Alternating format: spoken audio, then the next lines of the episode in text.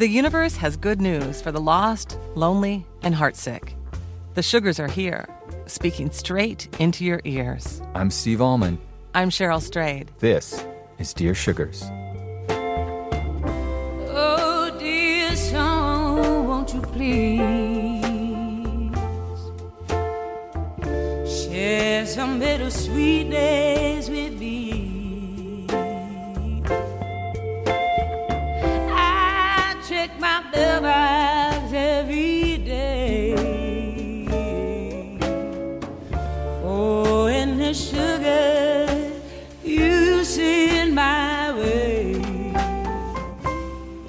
Hi, Steve. Hi, Cheryl. So we're back with part two of our episode we're calling The Empty Chair.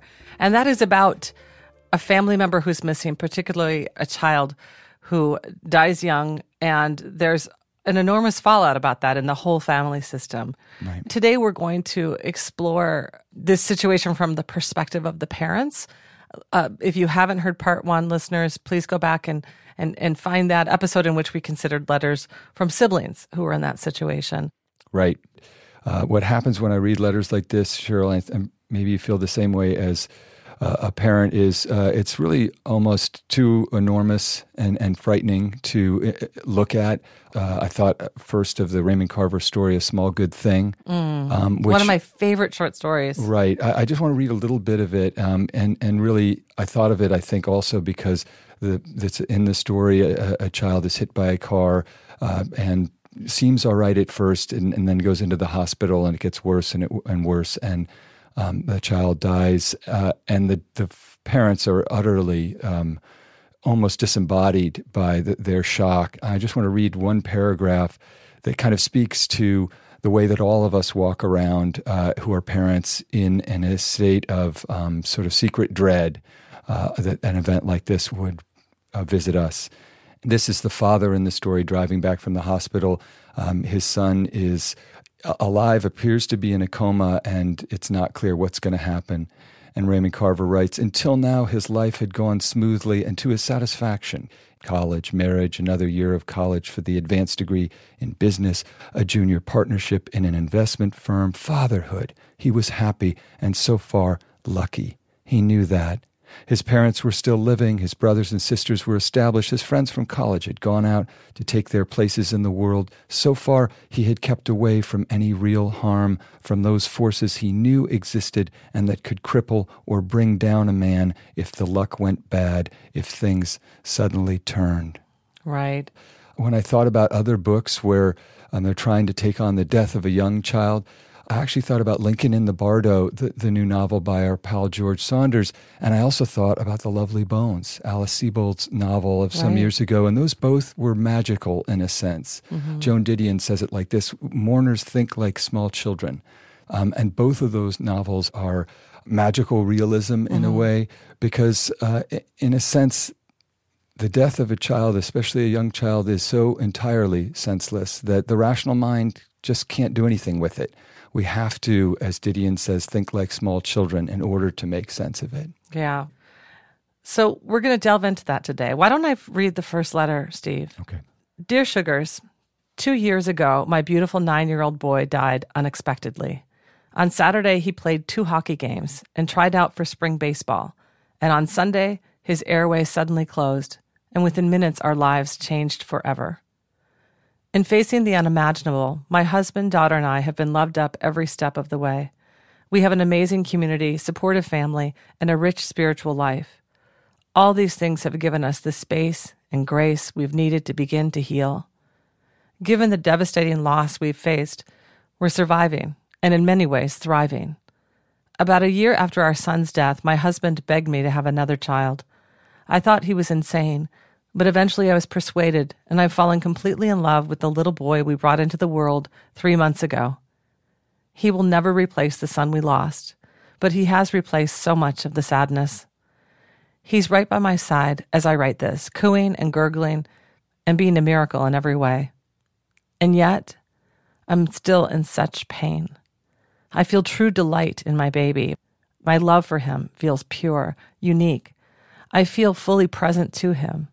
But as I hold my living baby boy, I feel that I'm nursing twins. grief on the left side, joy on the right. So, my question is this Will happiness always be complicated for me?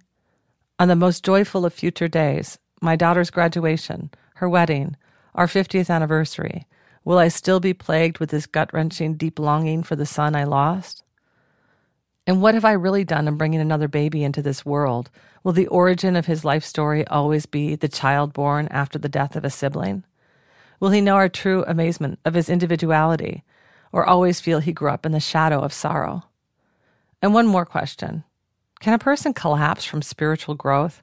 I'm overwhelmed by the profound, poignant moments of my daily life as I make sense of my son's loss. Standing in the grocery store aisle, lingering over a sugary cereal he would have begged for me to buy, hugging his friends for a few seconds too long when they come over to visit his room and play with his toys, having to explain to our daughter why we chose cremation when she randomly asks in the middle of doing homework. I've worked hard to stay present for these moments, to surrender to what I can't control, to ask for help, to lean into my marriage, to embrace the deeper lessons of life. But I'm spiritually exhausted, burnt out from meaningful moments. I know I'm a deeper, more compassionate person because of the tragic loss I've experienced. But on most days, I'd trade it all just to be shallow and petty and able to hold my sweet boy one more time. Will I ever be whole again? Signed, Mama with Complicated Joy. Oh. Mama with complicated joy. Your letter is what it feels like to be whole. Yeah, and I mean, I mean, I think one of the most moving lines to me. I mean, certainly, Mama, you are whole, but will happiness always be complicated for me? And I think that that's the hardest thing for anyone who's had something truly terrible happen to them. Right. Is that we realize that we were before without even knowing it in a kind of innocent wonderland of, Right. of uncomplicated joy. Right. And I think the answer to that is is yeah, happiness will always be complicated, but you know that complication will change over time. Yeah. And right now it feels conflicted. Like I'm sad but I'm happy. And maybe someday, you know, at that 50th wedding anniversary of yours mama, maybe it will be a deeper joy than you ever imagined. And and, and part of that depth is about grief and sorrow and knowing the weight of that in your life, um, knowing that those things ultimately contributed to joy. We don't know, but I will say I do. I do. I think yeah. I think it always will be complicated. Uh, M- Mama, I think you you know you asked this brilliant question about you know uh, is my second son, my three month old son, going to grow up in the shadow of of sorrow? And please listen to our episode from last week because uh, both of those letters were were grappling with that question of our loyalty to grief. And one mother who was so devoted to that grief and so fixated on the death of that child that she was ignoring her living children, and another family that just tried to power through and in some ways made the death of that child an erasure, mm-hmm. and it was damaging to the sibling. From your letter, it sounds like you're experiencing everything that you should be experiencing, and it sucks mm-hmm. that it includes so much pain. Well, and and I do think they're two years out from this huge loss, Mama. And in those two years, you've had a pregnancy and a child, and now a newborn. Of course, you're exhausted. There's so many things going on for you in every level, physically, emotionally, psychologically, spiritually. And so, you know, I think that you have every right to be exhausted at this point. You know that it that uh, enough with the meaningful moments. Your life has been full of them. And, you know, when we think about, as Steve references, those parents um, who our letter writers wrote about in our last episode, both letter writers concluded is that their parents did the best they could. And I think that is all we can ask of our parents. One grieved too much, one grieved, grieved too little. I think that the, the only thing you can do, Mama, is to be awake to what you're feeling and to the complexity of feeling both joy and sorrow at the same time. I think that this is the beginning of a really long journey for you.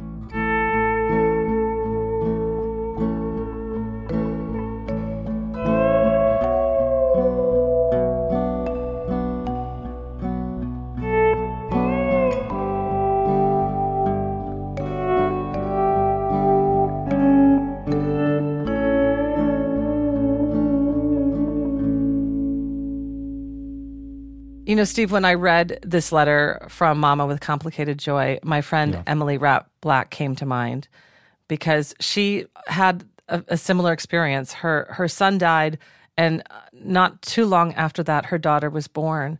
And I've watched as her friend, as you know, she's grieving and also celebrating the joy of of a new child. And so, I, I thought we should give her a call. She's an amazing writer and human.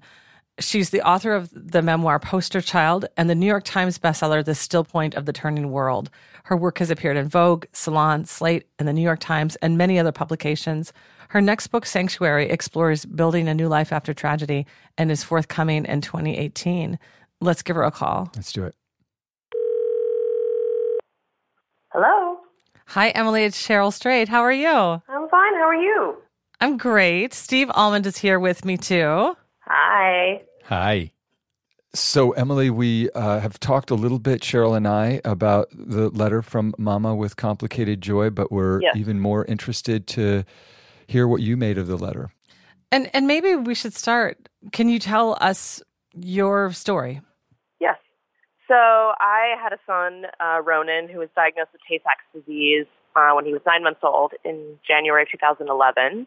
Tay-Sachs is um, an incurable, impossible, medieval, ridiculous disease that kills kids before they're three, unless you know complicated medical interventions are um, used. And so obviously that was the worst thing that's ever happened to me, and a huge nightmare. Right. And you so after Ronan died, he, he did he live about 2 years He's after two and his a half. death? Two- yeah, he was two and a half. And then you now have a daughter.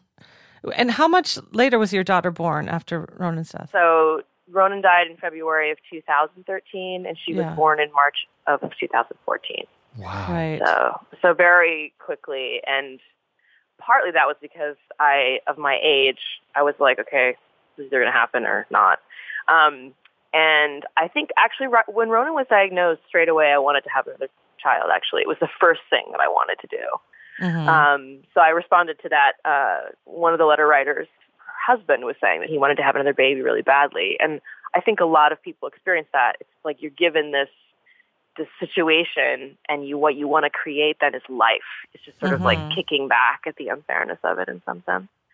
No, yeah, this line, Mama with Complicated Joy says, He's right by my side as I write this. He's cooing and gurgling, uh, but she feels like she's nursing twins, grief on the left side, joy Yeah. on the right. I'm Agreed. curious if you can talk about that. I, it's it's been interesting as your friend to watch, you know, you grieving Ronan while also, you know, the beautiful pictures of your daughter on social media and just all of that uh, celebration and joy. Right.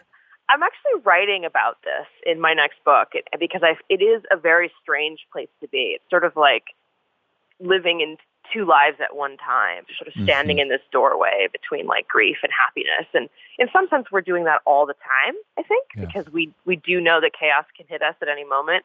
But when, when something like this happens to you and you lose a child and then have a child, you really see it clearly, right? The precariousness of all of it. Um, so I, I have an image that I think of. It's um, when I was in Jerusalem, I don't know, 10 years ago, you know, you can walk down the streets and suddenly there's like a hole in the ground and ruins of like a Roman city. You're like, oh, look, it's a whole other city. Just we're walking on it.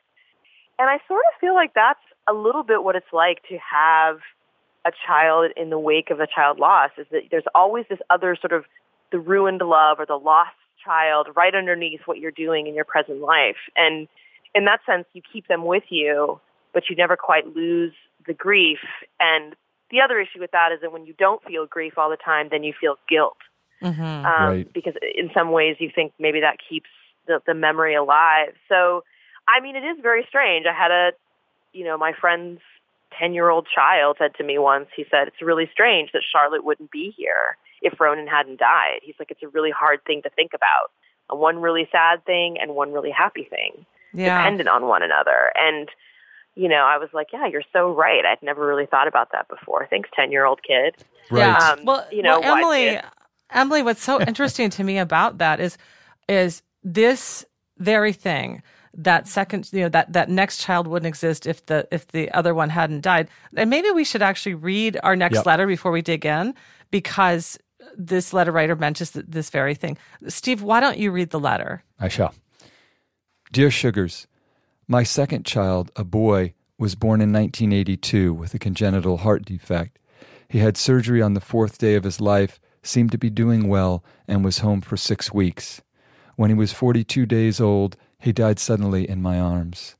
An autopsy revealed other defects inside his heart that were undetectable.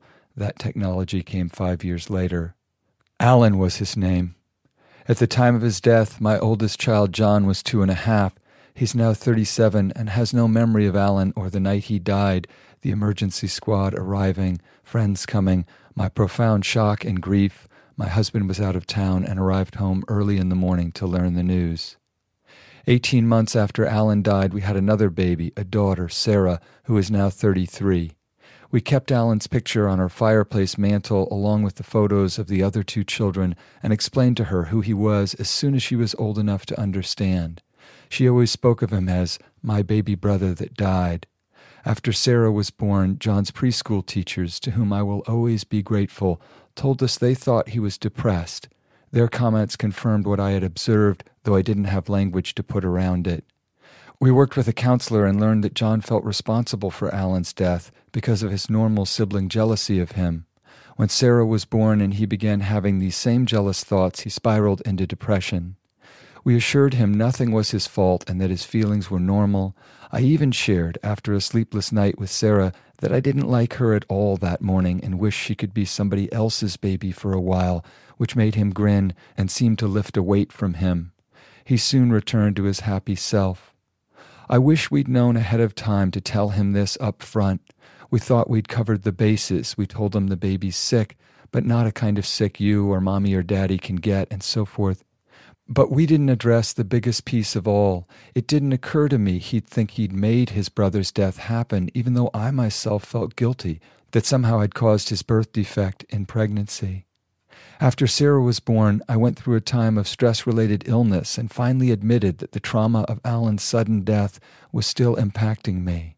I was hypervigilant, certain if I let down my guard, Sarah would stop breathing too. Eventually, I was able to move through it, but even to this day, I have a permanently embedded panic reaction to either of my adult children possibly being injured or ill or in any kind of danger. I can usually talk myself down pretty quickly, but it will always be with me, I'm certain. I don't have grandchildren yet. I'll be curious to see what triggers might be activated. A deep, dark secret is that I know I would never have had Sarah if Alan had lived. I've never ever written or spoken those words to another soul, but I confess it here because it's a specifically weird guilt that I suspect I'm not alone in carrying.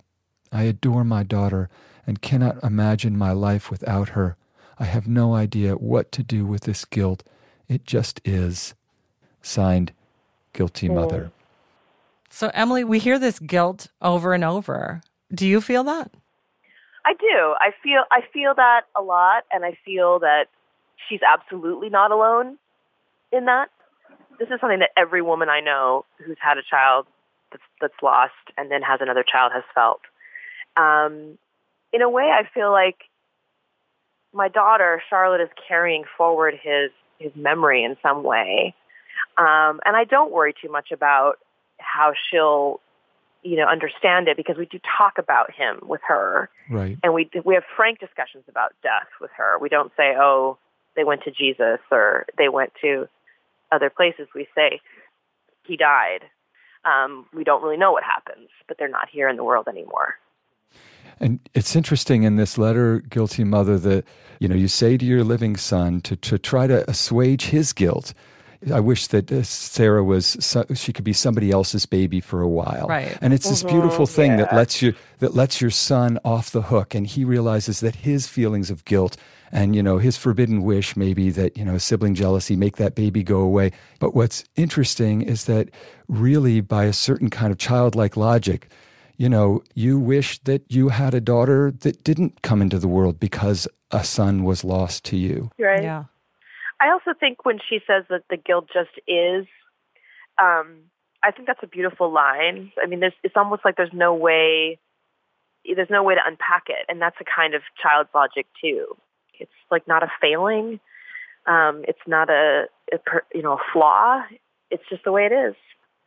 And I think too. Well, part of it I think has to do with um, the taboos around talking about children who've died. And what I would also suggest to her is that, you know, say your kid's name as many times as you want, like all the time. Like talk about talk about him.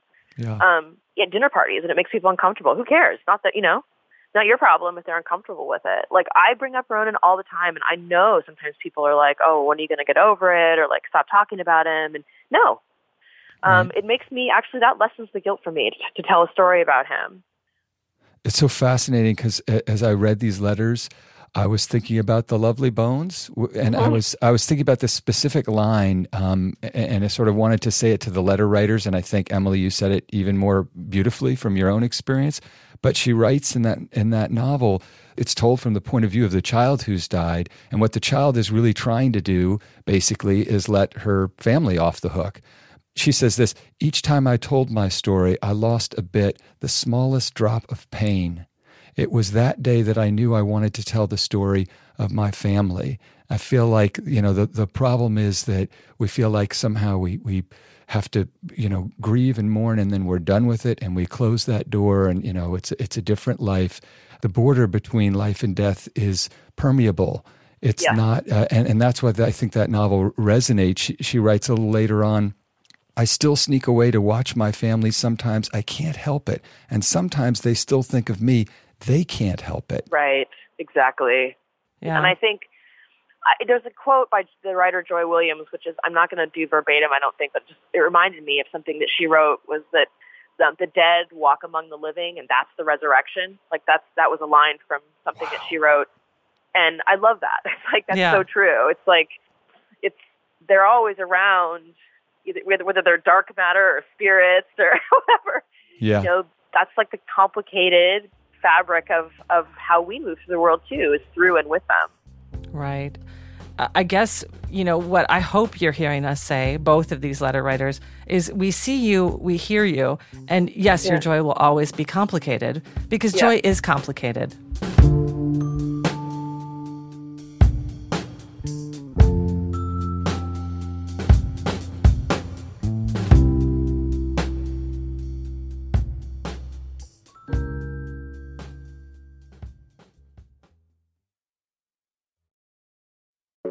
Support for Dear Sugars comes from BetterHelp. If you had an extra hour in the day, how would you use it? BetterHelp Online Therapy can help you figure out what's most important to you so you can prioritize it.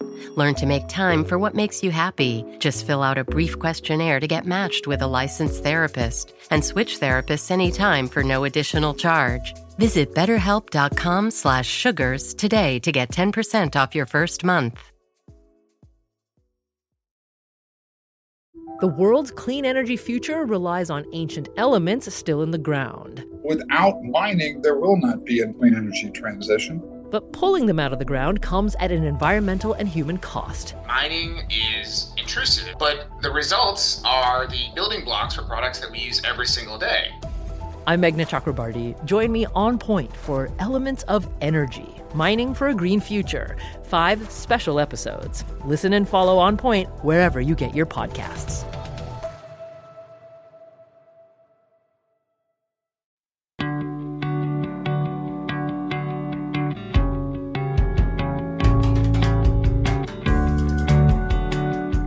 Back and we're talking to Emily Rapp Black. So, Emily, one thing that, that came up, I think, especially uh, last week on that episode where we were hearing from the siblings, how these anniversaries of the death of the sibling are handled or holidays. Some of the, the living siblings would say things like either the parent ignored the grief and pretended that that dead sibling was had never really existed or or you know tried not to address it and then in other cases there was a parent who maybe uh, expressed that sort of presence and that grief too much Yeah. and so i'm curious how you what your thoughts are on that and how what you do and what you plan to do throughout charlotte's upbringing on the holidays and so forth Yeah, I mean, I get really sad around Ronan's death anniversary and sometimes around his birthday. And she's just now sort of getting to the point where she notices if I'm sad. Like she notices that I'm an actual other person, right? For the feelings, right? It's okay. It took me to like 25 to realize my mom was like another person. Um, so, so I think what I say is like if I'm feeling sad, I don't try to hide it, but I say, listen, mommy's feeling sad because because Ronan's not here and she wishes that you could meet him. And, and so I said, there's nothing to worry about and I love you and we're going to have a fun day and, you know, that kind of stuff. Like, Right. I Right. try not to let her see any, and I don't really do this anymore, like hysterical sobbing, but, um, but I also don't try to hide it. Right. I just think it's important to communicate to your kid, like, you know, the complication of your feelings. Like, don't try to simplify it. Just Right. tell the truth. Right, right. It's like you know, as you think about it, you're you're talking a lot about. Um, you know, really wh- what it is to be parenting and how losing a child affected your parenting. It's like, I think of it this way your job as a parent is to reveal who you are to your children. Yes. And, and when you're sad, you come by that sadness honestly and you have to share that with your child because they're going to pick up on it either way. You can either be upfront with them and tell them the story and give them a reason, or you can conceal it and they get confused and guilty and think it's their fault. Yeah. I mean, I just want Charlotte, like, my dream would be for her to say, you know, my mom went through a lot of things in her life. She wasn't perfect, but she always talked to me about it and she always worked on it. Right. Yeah. And and Yeah. that and that part of who you are as her mom is that you lost your son. Yeah. Yeah. Emily, Charlotte is your daughter. Charlotte is a is she three or four now? She's three and a half. Three and a half. And so obviously too young probably to have expressed a whole lot about her ideas about you know having a, brother who's dead. But has she shared, you know, what has she said to you about well, we, Ronan? We have pictures of him in the house, and we, we talk about him to her. And she she said, you know, Ronan is still here, but his his body's not. Mhm. And I'm like, okay, that seems like a fair enough assessment. um, I've, I've given away a lot of his things, but uh, I have a couple of his toys that I couldn't part with, and one of them is this like little stuffed dragon. And whenever I bring it out, she's like, "Oh!" She makes that noise, Roni's dragon. Aw.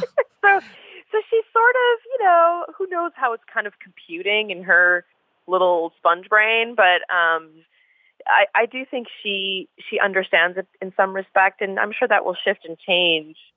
hmm Uh, what about this spiritual exhaustion that Mama with Oh, man. complicated joy mentions? You know, these meaningful moments that she's just like, enough with it. So when I read that letter, it really reminded me of some of the conversations that I've had with women in the um, community of terminally ill children.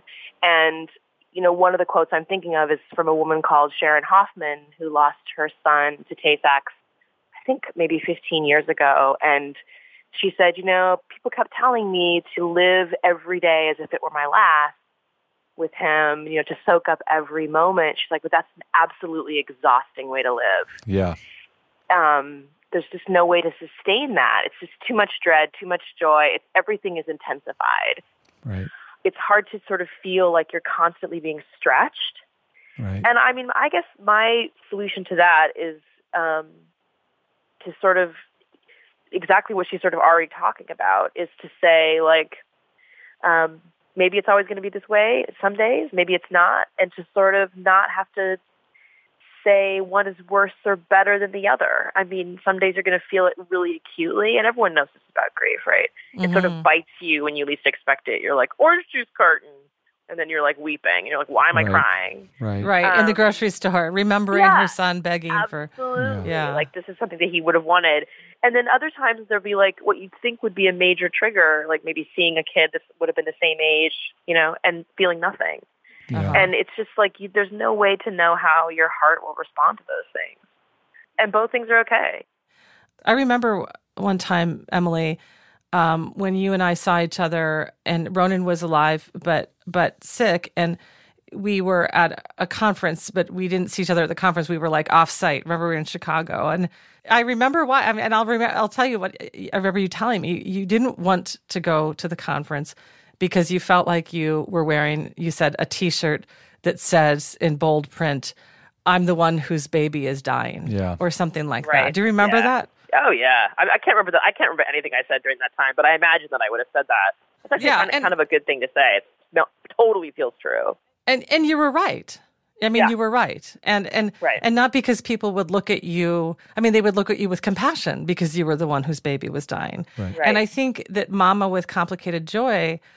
I think part of your spiritual exhaustion Right. is that everywhere you go, people are like, "That's the woman whose son suddenly died, and now she has a baby." I mean, Right. and it that's exhausting. Yep. Totally. And what you kind of want someone to do is punch you in the face, which sounds strange, but I just the compassion, like the softness, I like couldn't take it in, Yeah. in big groups. I just wanted some kind of hard edge, and I wanted like a feeling I had on the inside to match the outside, which would have been, you know, big punched. And I did feel a lot of social pressure, uh, like performance pressure, to be a particular kind of grieving person um, like the sad mother, or you know, if I was too happy, I felt like people were watching me. Like if I had a happy moment, like how could she be happy when her kid is dying? And then I'd be like, how can I be happy when my kid is dying? I mean, it's really complicated. Yeah. Yeah, I think that's you know to to address the other letter, guilty mom, who says, "I feel guilty about the way that I grieved. I feel guilty I didn't see John uh, suffering. That I didn't realize that he would feel responsible for his sibling's death." And what I want to say, and I want to hear what you have to say too, Emily, to her about this guilt, is it you did beautifully. Yeah. I mean, Exactly. You, you had a terrible loss and you had to also help your your living son through that loss and i think you did a beautiful job and yes he had his own experience he had his own reaction to it. And you know you can't prevent other people from feeling what they feel. And that was his feeling. That was his experience. He's come out okay. Right. She survived. that's right. You know, I mean, I feel that's like, you know, I have um, you you you know Rachel Cheryl Yeah. Rachel DeWoskin, our friend who's a writer, and our dear I friend. remember she came to Ronan's memorial when um, my husband and I lived in this church, like literally a church. And I remember watching her like walk up, walk, and she was holding a coffee, and she looked like immaculate as she always does. And she walked in, and she looked at me, and she said, "You did it." and I was like, "That's exactly what I wanted to hear." You know, Yeah. I just didn't know it until she said it. Right? I was just like, I survived it. Like, I Yeah. didn't kill anybody. I didn't kill myself. Right. I didn't I didn't you know, I did it. Like I helped my kid die. Like and now I'm I'm gonna live again. I'm gonna do it. Like and I don't mean to sound like, you know, suddenly it's a it's an inspirational speech and like we're all gonna run marathons. That's not it. It's just that I felt Right. like I was on the other side of it and now there was new work and challenge. But Right. that part was over. Absolutely. Emily, it's always a pleasure talking to you. Mm. And thank you so much for joining us today on the podcast Thanks to for talk about this. me. Bye. All right, thank you. Bye. Bye.